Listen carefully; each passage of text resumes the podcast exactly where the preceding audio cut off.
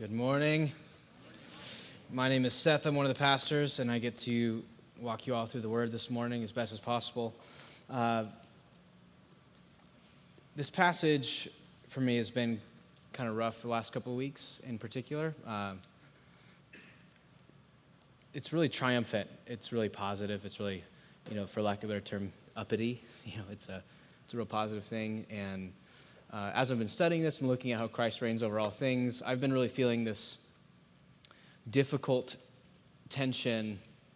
Uh, like I have a going to a funeral tomorrow morning for one of my friends for about 10 years who committed suicide. And uh, last night I found out that another person from my high school um, passed away um, of uh, medical issues that stem from uh, drug use and it's just kind of a bummer of a couple week and a half. And I read this text, and it's hard to uh, stomach some of the uh, positivity, I guess you could say, and um, but it's also caused me to wrestle through this text in a different way, uh, especially as it looks to the rule and authorities and the power and the dominion and what I think we're going to actually see here in this text is that uh, if we take the Bible seriously, um, we're going to recognize that things are probably worse than we think. But also that there's a greater power and a greater hope that we think. And that the, the evil and the pain and the brokenness we see when we look left and look right um, does not invalidate the scriptures, but it's actually taught by the scriptures. And when we walk in that suffering and that pain, or vicariously through suffering and pain, someone else close to us experiences it, it actually helps us see the Bible like it actually is. See, we're, we're so insulated from pain, especially in the suburbs out here, that I think it's easy to skip past the demonic powers. And so, we're going to see their big idea in this passage is this evil has real power, not made up, not psychological, not, you know, it's not just the absence of good, but it is in and of itself a power that's at work in the world. Um, but we're going to see that Christ reigns far above with even more power. And so the question I just have for all of you this morning before we begin maybe you're experiencing the evil powers in your life. And this sermon might give you a vocabulary to talk about what you're going through. Or maybe you're a person who your life has not been that hard and you kind of question the existence of these evil powers. And the question is this is do you believe that you have an enemy at work in the world around you? Because I think it's difficult in a secular age to really believe in God, to believe that there's more than just what you can hold and see in the physical realm. But is the world really transcendent? And so a lot of people believe in God, but then have an even hard time believing in Satan. So just do you, do you believe you have an enemy in the world? Do you believe that there's evil forces at work around you? Because most of the time I don't. And this passage really uh, challenges me to think more seriously and take more seriously uh, the people that are around me. So I'm going to pray and then we're going to spend our morning talking about demons. So um, if you're your first time here, welcome. So we'll talk about that. Yeah. yeah. yeah. Let me pray.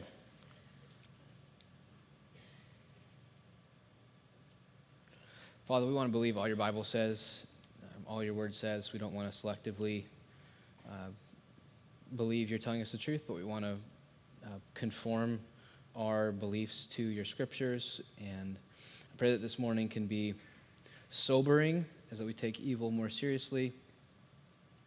We pray it also be hope inspiring as we take your resurrection and ascension more seriously as well. Amen.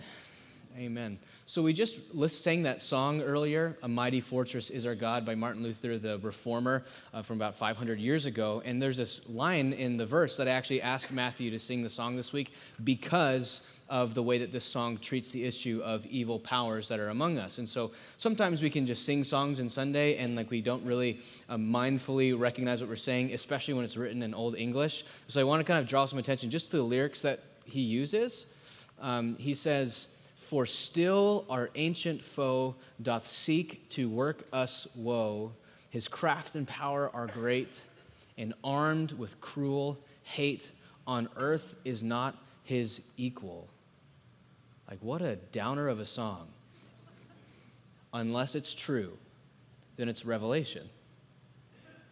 Right? We can't think that if something's negative, that it's downer if it's true. You know, sometimes this difficult, hard to hear things bring us closer in touch with reality. And so, a lot of times, people who have a disposition towards melancholy or, or lowness, sometimes they're just more in touch with how the world mostly is awful all around us. And so, Martin Luther here talks about this how there's this ancient foe whose craft and power is great, and on earth is not his equal. That is a sobering proclamation, and that's biblically verifiable and probably experientially verifiable. That if I think that I am as powerful as Satan on my own, I'm in great danger. If I think that Satan doesn't have power over me, I'm in great danger. If I don't take the enemy of God seriously, then I'm not doing the work to really wrestle with who God is and what He's doing in my life. Look with me um, at the passage we just read. There's four words I really want to highlight here in particular. Um, the first one um, is in verse 21 far above all rule, authority, power, and dominion. All four of those words are four different words referring to the same idea the rulers, the authorities, the powers, and the dominions. Those are all words of talking about the demons that sit behind the present powers that preside over our current cultural worldview, our current sociology, our current social structures. And so these they're demons, but they're demons that primarily exert their influence by standing behind those who on earth have power. This is what a lot of times the book of John calls the world. It doesn't mean like the created earth, primarily it means the way that human society has sinfully structured itself under the influence of demons rather than the influence of God. And so, rulers, authorities, powers, and dominions, they are real and they are true. And later on in Ephesians 6, there's that really popular passage about put on the armor of God. For we wrestle not against flesh and blood, but against the spiritual forces of darkness that reign and preside over this present darkness. And so, this is the biblical text we need to wrestle with here. And so, I really kind of want to highlight this reality that this is not just spiritual, kind of poetic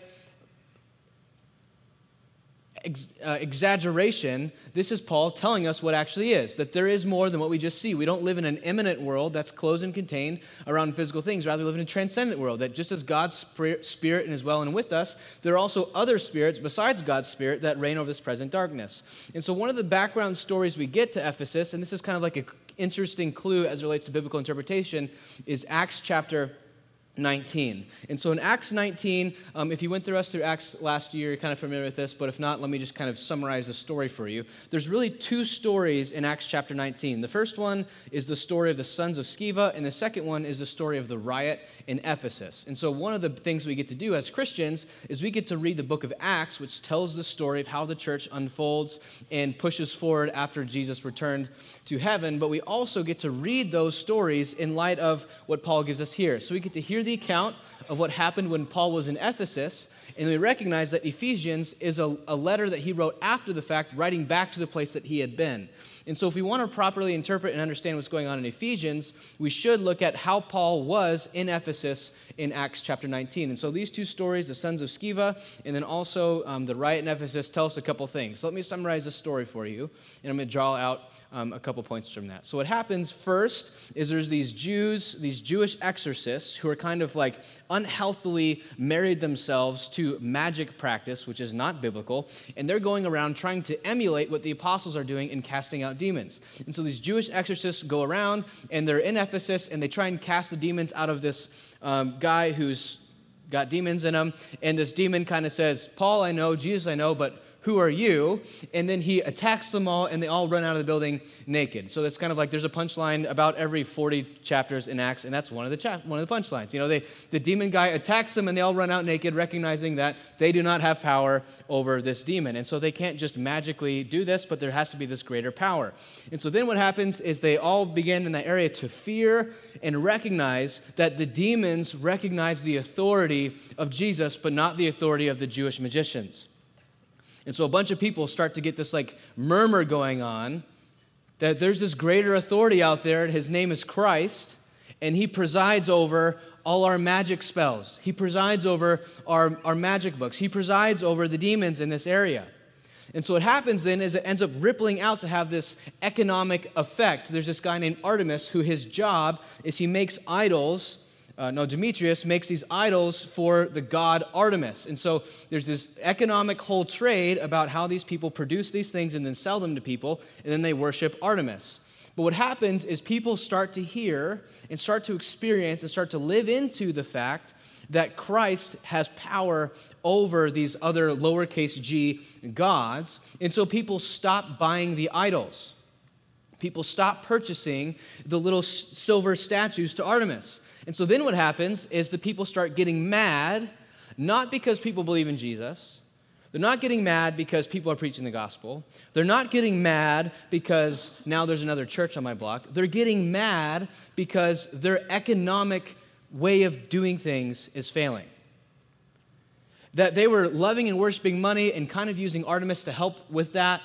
And so they don't persecute the Christians for being Christians, they persecute the Christians because they're affecting their way of living, they're affecting their economics. And so you realize that the heart there was never really, for some of them, about Artemis. Artemis was a name they put on it, but really it was about economics. And so then what happens is they have this huge riot and they're all chanting for hours and hours and hours Great is Artemis, great is Artemis, great is Artemis. And eventually what happens is they pull in these political leaders and they say, are we going to kick these guys out? What are we going to do? And they're all kind of going like, they're disrupting our way of life. And eventually they decide to let Paul live just in case, um, just in case his God is true. And so you see the story of these magicians, both individually and collectively, um, working. And so you see that the way that the demonic powers and the way demonic, demonic authorities in Ephesians work is it's on multiple levels. There's actually three levels that I think you see in Acts 19 that's affirmed through the book of Ephesians on the ways in which that we experience and, and see the sin in our lives. And so there's kind of three circles here that I want to highlight here. There's three sources of evil here Satan, self, and society. So the self is the flesh, the way that we're tempted to sin by our own um, evil desires. Satan is these forces and demons behind all of our desires and behind what's going on, this supernaturalistic enemy of God that is at work in the world around us. And the third one is society, the way that uh, our, we collectively and sinfully organize our society's values. And then that's kind of how that works. And so you think about this in terms of the sins that plagued Ephesus. So there's all these people doing magic stuff. Did all the individuals choose to practice magic? Yes, they all, uh, there was the self, there was their sinful desires caused them to engage in this kind of witchcrafty thing. However, in Ephesus, lots of people were practicing magic, such that the demons had, in a sense, organized this whole false religion around what it looks like to access the spiritual realm. And so, my guess is none of you guys have been tempted to go get the magic books from the Sons of Sceva and access God through that capacity, because that's not a huge temptation in our society. But in their society, there was this common thing, and you kind of see this, recognize this pattern that what is normalized in a community becomes the besetting sins of that community. But then also, there is the demonic influence really working in that area through society. And so you think about that in terms of Ephesus and this magisterium and the way the demons worked influence, and that sometimes the demons directly went to individuals, sometimes the demons worked through socio political economic realms, and sometimes the demons worked through this false religion cultic realm. But you see, there's kind of three angles in which these powers attack and influence. And so I think about that now as we relate to our present moment, and you think, what are some of the ways that that's similar to our current society? Some of you follow the Babylon Bee, which is a satire website. If you don't know what satire is, you can Google it and figure it out later. But here's what it says. So it means not real news, but not like in a fake news way, but in like an on purpose fake news way because it's funny. So there you go. Mark Zuckerberg finishes another long day off deciding what people should believe.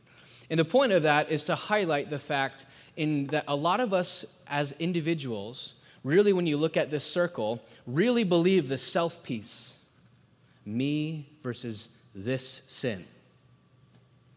And if I asked you, what are some sins that you're regularly tempted with? You know, and you versus the sin, that kind of showdown happens. Probably at predictable times or predictable places. There's like an occasion or a context or a person or whoever it is that kind of. And so it's really easy for us as individualistic Western people who really think that we're sharp. Yeah, I acknowledge the me and self. It's me versus my sin and that kind of how that works. But what you see here is I think that there's this kind of growing awareness in our culture that we are tempted to sin and organize ourselves in ways, not just as individuals, but as societies, such that Facebook decides what most people see and read. You think that you're this neutral evaluator of all the things you see in your life, but you're not. Zuckerberg and his team of programmers have decided, based on algorithms, what you see and what you don't see. That's one example of the way in which our society affects the ways in which we internalize things, that we're not neutral. That we kind of can look at the media and say, oh, the media is biased, you know, fake news. But newsflash, you're biased, and you're a fake news person all the time. You know, we, none of us are just these neutral, evaluating people, rather, that we are bombarded with messages all day long from a variety of sources, whether it's CNN or Fox News or Facebook or Facebook into all the whatever you know fake news blogs that people post all the time or Twitter or Instagram. We are constantly being a part of this society, excuse me. of this society in really intense and important ways. And if we think that we are by ourselves, we're missing the point. And so, this is kind of the whole thrust of what Paul's doing here in Ephesians 1 in contrast with Acts 19 that Satan works through the structures of society to tempt and beset individuals to participate in sin. And so, there's a reason that all of you in this room basically struggle with all the same sin. There's a reason that you in this room basically struggle with the same sin as your neighbors. It's because Satan presides over so much of our power structures within our societies. Not just in terms of governments, but I mean in terms of media and messaging. And think about how this works. I know so many men who struggle with sexual purity, and increasingly so many women who struggle with sexual purity. And almost everyone views it as me versus my sin. They live in that self realm, they don't live anywhere else. We think about where does that come from? Because in our present moment, you can't go grocery shopping. You can't drive down the street. You can't see a billboard, listen to an ad, without somehow hearing the message women's bodies are for male consumption. Likewise, you can't hear the message men become mature when they consume women's bodies. You can't hear the message. You can't not hear this message. Women, compare yourselves to other women's bodies. And you can't hear men compare women's bodies. And vice, that's not just one directional. That's, that's, not, that's mostly gendered, but not fully gendered, that these messages are everywhere. And then you hear that all day long. And, I'm, and you're not going to escape this. You can crawl into a hut and pray for Jesus to come back. it's still in you because now the self is still a real thing, but our society has so decided that on the one hand, bodies don't matter, and on the other hand, they're there for you to objectify and dehumanize. And you can't hear that all day long, watch it on TV, and then not internalize those messages because there are powers at work, that there are rulers and authorities having dominion. And so if you talk about vying for sexual morality, if you constantly just think it's me versus the sin, you are underestimating the powers that are at work to get you to conform to this ideology that says your body exists so you can consume other people's bodies. So, most of the time in our secular society in particular, the demons stand behind ideologies. They stand behind worldviews. They stand behind these false views about who you are and who the world is. And these are just like sexuality is an easy one because it's everywhere and obvious. But you can see that in so many other realms as well. Like even in Acts 19, you see the economics. How many Christians you know are willing to break some of God's rules if it means it puts them up in an economic position that's better? How many of us are willing to be pragmatists? And pragmatism is another ver- version of liberalism because it diminishes God's authority and God's law and instead values outcomes over the means. But when we worship God, the ends do not justify the means. But we have this view that economics, love of money, love of other people's bodies. Whatever this is, there's these power structures in our society that are vying for you to buy into whatever this is that we're talking about here. And so, if you have struggled with body image, if you have struggled with sexual immorality, if you have struggled with the love and worship of money, if you have struggled with believing that the meaning of life is to pay off your house, it's because Satan is working through society around you, and you are part of that culture now. Do you see those powers at work in your life? I tend to almost always see myself in that self circle and kind of ignore the other two because I believe that I'm a rational thinking person, which is not true. None of us are purely rational, purely thinking people.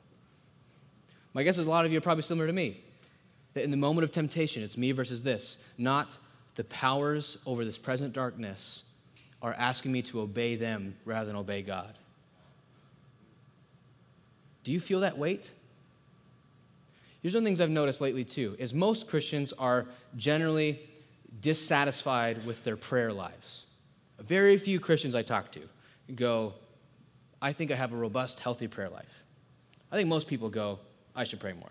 And the people who do have really robust, healthy prayer lives generally don't talk a lot about their prayer lives. They just pray all the time. But here's one of the things I've noticed, which makes me uncomfortable, is the people I know who pray in a way that I want to imitate also tend to believe in demons in a way that makes me uncomfortable. Almost always. Like, who are the prayer warriors you know? They probably believe in demons more than you do. They probably believe in the powers more than you do. They probably believe that this is a battle not against flesh and blood, but against spiritual forces of darkness in enemy places. And when you really believe that, you realize that all you have is prayer, connecting to the Spirit of God to resist the spirits of the age. And so if you're here kind of going, I wish I had a better prayer life, one of the prescriptions I want to give you is start believing in demons.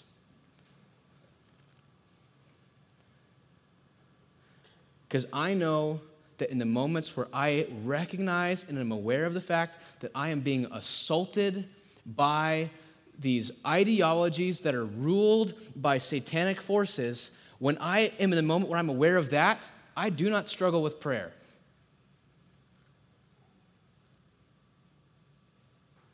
So ask yourself if you're kind of going, man, I wish I prayed more, I wish I prayed more often. My guess is you believe it's you versus the sin, and in which case the answer is discipline.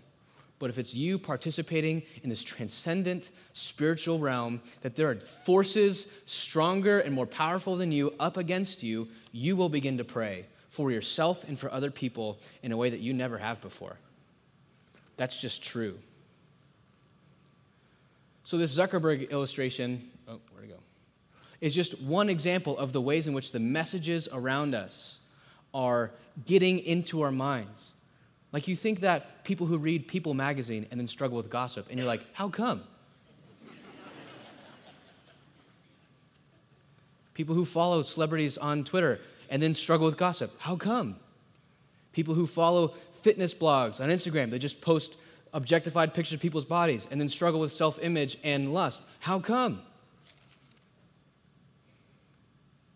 People who have their eyes open and walk down the street and then struggle with things. How come? It's because it's everywhere. You can't just decide to crawl into a hole and wait for Jesus to come back. That's unbiblical. But what we need to recognize is that there are real powers in force. And so we have to really ask the question given that reality, that there are forces, powers, demons presiding over our society, our collective culture. And I don't mean to just say that this is an out there thing, but this is very much an in here thing as well. It's really easy for Christians to stand here and talk about the culture, the world, the people out there. They have problems, and they're tempting me to be like them. But when you recognize the fact that about 85% of white Christians put a man on the cover of Playboy magazine in the White House. You see, when we normalize,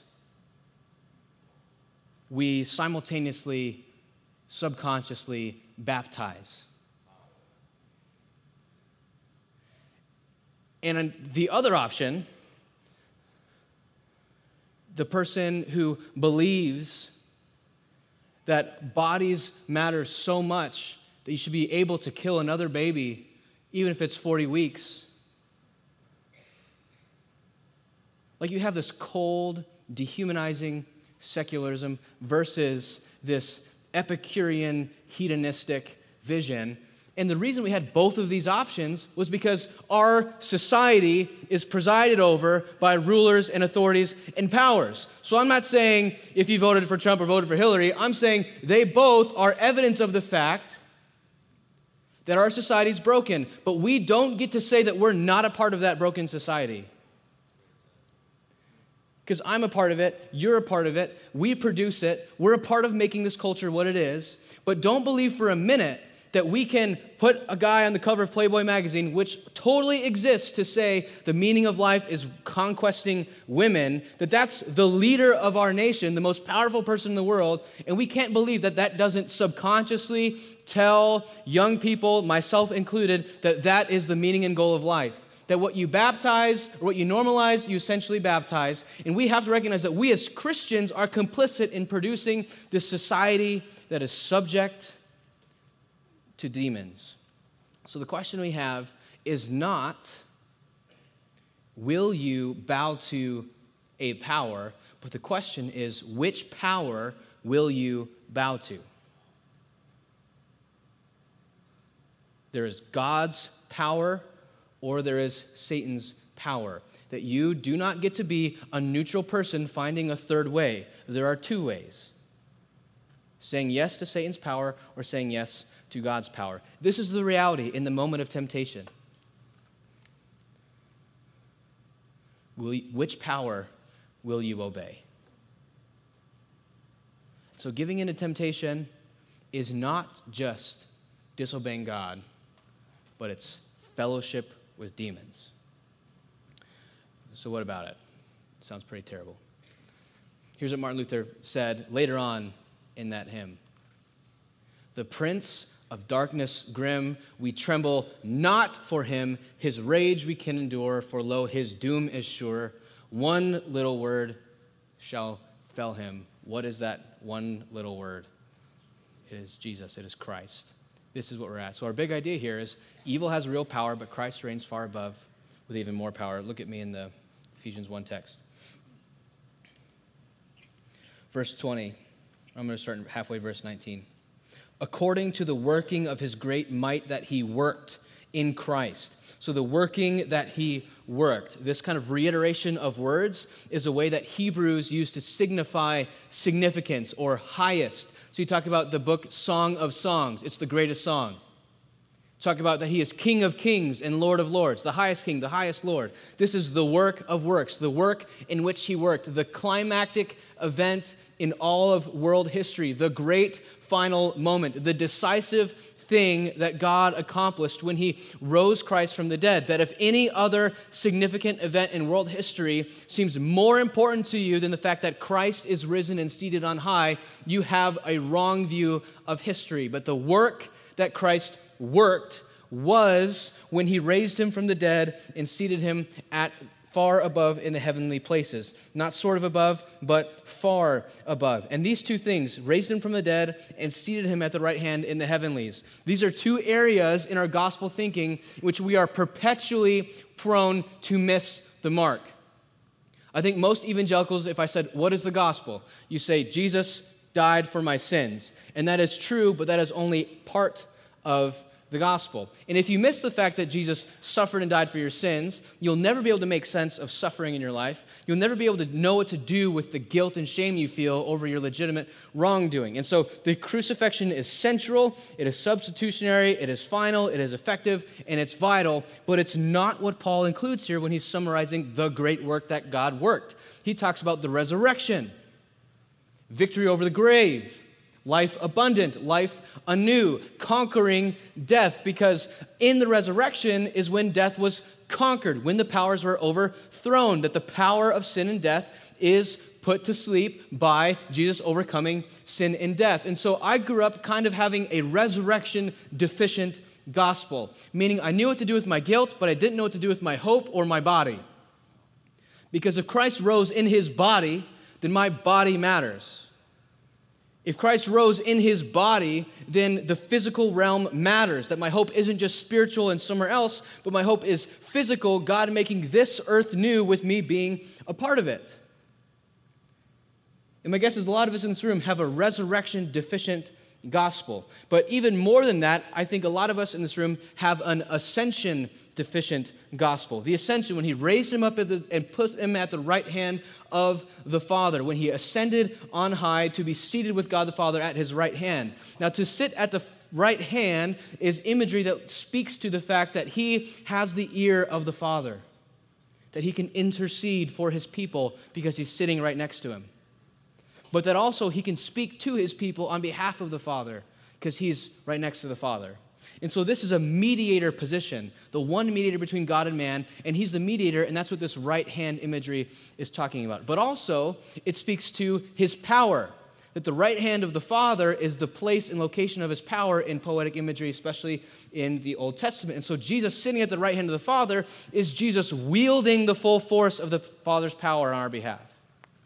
And so if you have an ascension deficient gospel, you have a view that Jesus might reign over the church in their hearts, but that he's not reigning over all things in the cosmos. I hear this from time to time, and people will say this we shouldn't talk about politics or economics or social injustice or sexuality or whatever it is, like we shouldn't talk about that.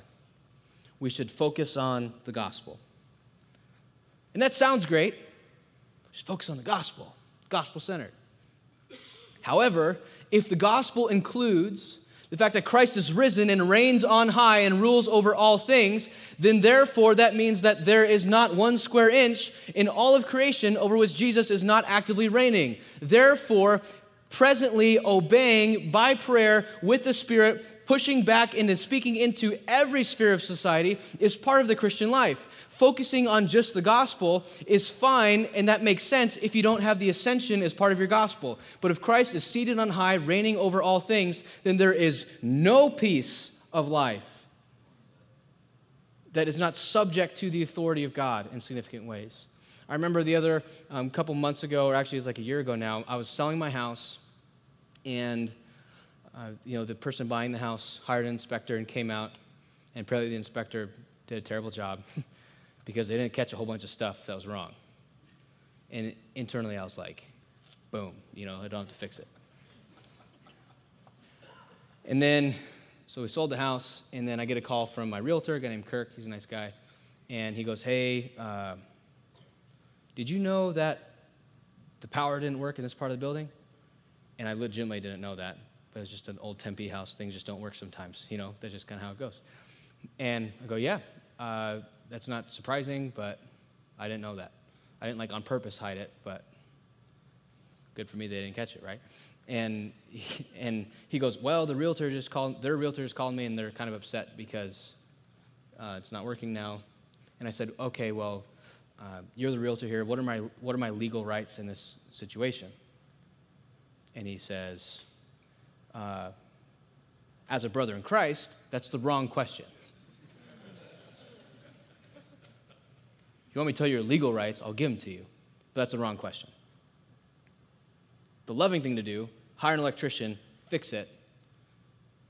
You can have your legal rights, but, but I think there's an emphasis on that in our culture.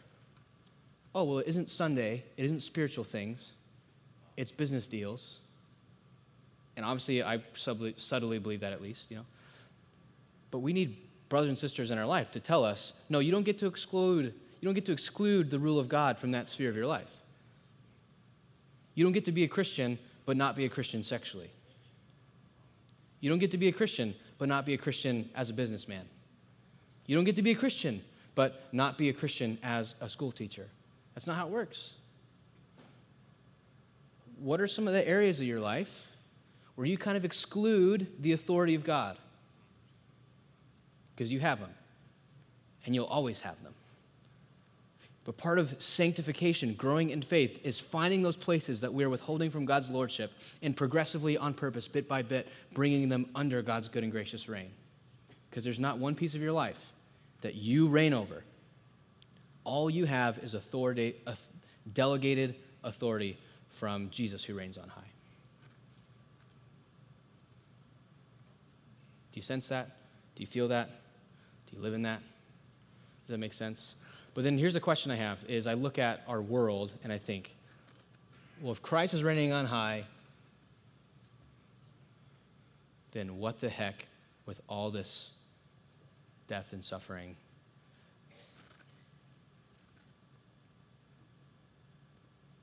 Think about the funeral I'm going to tomorrow morning. Think about five kids at Queen Creek High School have taken their own lives this year. I think about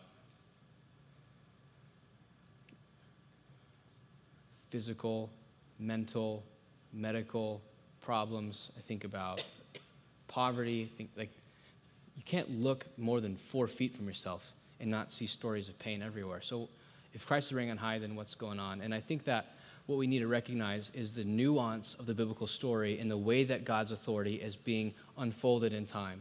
That we already recognize that Christ is reigning on high, and in that sense, in a political sense, all are accountable to him fully and perfectly. However, in his wisdom, for some reason that I don't fully know, but I choose by faith to trust and believe, he has delayed his second coming, in which he will finally and perfectly make all things new. But until then, here's a picture that I really think gives us a sense of what we're called to be as Christians. The rightful king has established a beachhead in his territory and calls on his subjects to press his claims even farther in creation.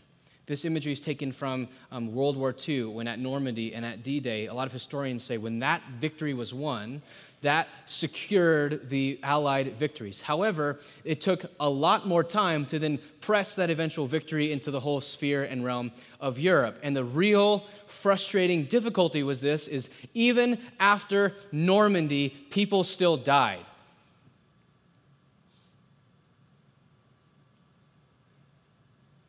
And it's similar for us now. Even after the work that he worked, the great work in raising him from the dead, and seeing him on high, we are now, as Christian warriors, not wrestling against flesh and blood, but wrestling against the spiritual forces of darkness in heavenly places, we are called to one act of obedience at a time, push back the curse in every single sphere of life with a great sense of urgency because casualties are still happening. Brokenness is still all around us. The only resource we have, that we don't know how much of it we have, is time. Do you think that you're at war and that every little act of obedience you have pushing back on the curse of this world, that you are a part of Christ pressing his claims further into creation, that whenever we obey anything that God says, we choose to have fellowship with him over fellowship with the powers, that we partake and participate in thy kingdom come, thy will be done on earth as it is in heaven. This is our role as Christians, is to push back the curse, to recognize the powers, to say no to them, but to say yes to the power of God. And so how do we do that? What's it going to take for us? As Christians because these powers are elusive, they are seductive, they are all around us. Every one of you will go home and sin probably before the day's over. And these, These powers have access to us like never before. Here's what um, this guy says. We'll see his name on the next slide. The iPhone is a greater threat to the gospel of Jesus in the West than secularism ever has been or ever will be, primarily because he's talking about the false worldviews, the ideologies that are hitting you from Breitbart, Huffington Post, CNN, Fox News. There's no neutral site. Our spiritual disciplines are pretty much gone. Constantly interrupted. Our attention spans like three and a half seconds, 140 characters. Pictures, pictures, pictures, pictures. Article, pass. Read the headline, have an opinion. Two of the most revolutionary, provocative, subversive, cutting edge, forward thinking things. This is going to be pretty good. Remember this. That you can ever do as a follower of Jesus in this cultural moment are, get your minds blown. Wake up in the morning, and before you touch your phone, before you look at the news or social media, or check your email, take 10, 20 minutes, an hour if you have it, read a psalm and pray in the quiet. Be alone with yourself and with God, and once or twice a week, share a meal with some followers of Jesus. See, one of the things we see in this text is this head over all things he gave to the church, which is his body. Part of the thing with the body is when part of it hurts, it all notices. You get a paper cut, all your attention, paper cut, just paper cut. But the whole body notices. Part of the antidote we have as people of God is the body of Christ, because when a part of it hurts, it all notices. Connecting with followers of Jesus over a meal, both communion, but then also during the week, Monday through Friday. Connecting with God in prayer. This is what I was going back to that if we think that there are powers out there and that apart from the power of God, we can just resist, we're naive. We will shrivel, we will raisin, we will succumb, we will be colonized by the secular people all around us. Rather, if we don't connect with God and His Word by the Spirit in prayer, recognizing Him as a person that we must fellowship and commune with. I'm not saying have a quiet time so you can check the box and your self esteem goes up a couple notches. That's not what I'm saying. I'm saying you need to connect with God in the Word, by the Spirit, through prayer, or else you will be swept up into the world around us because the powers are reigning over our society at large. And this is a reality. So if you find yourself looking just like your non Christian neighbors, I know why. Because you're a person in a broken, fallen world, and that the demonic structures over our society are tempting you in the same way they're tempting them. But the question is if you find yourself staying just like your neighbors, not progressively growing in your faith, connecting with God, finding yourself growing in sanctified holiness, devotion to Christ, I know why. It's because you're not connecting with the Spirit of God, and instead you're connecting with the Spirit of the age. And there's only one place we're promised that He meets us in the gathering of the body and in the Spirit by the Word. So, what's at stake? Do you believe you're at risk? Do you believe there are powers calling you? Because evil has real power, not pretend power, not psychological power, not real power. And Christ reigns far above with more power. Let me pray.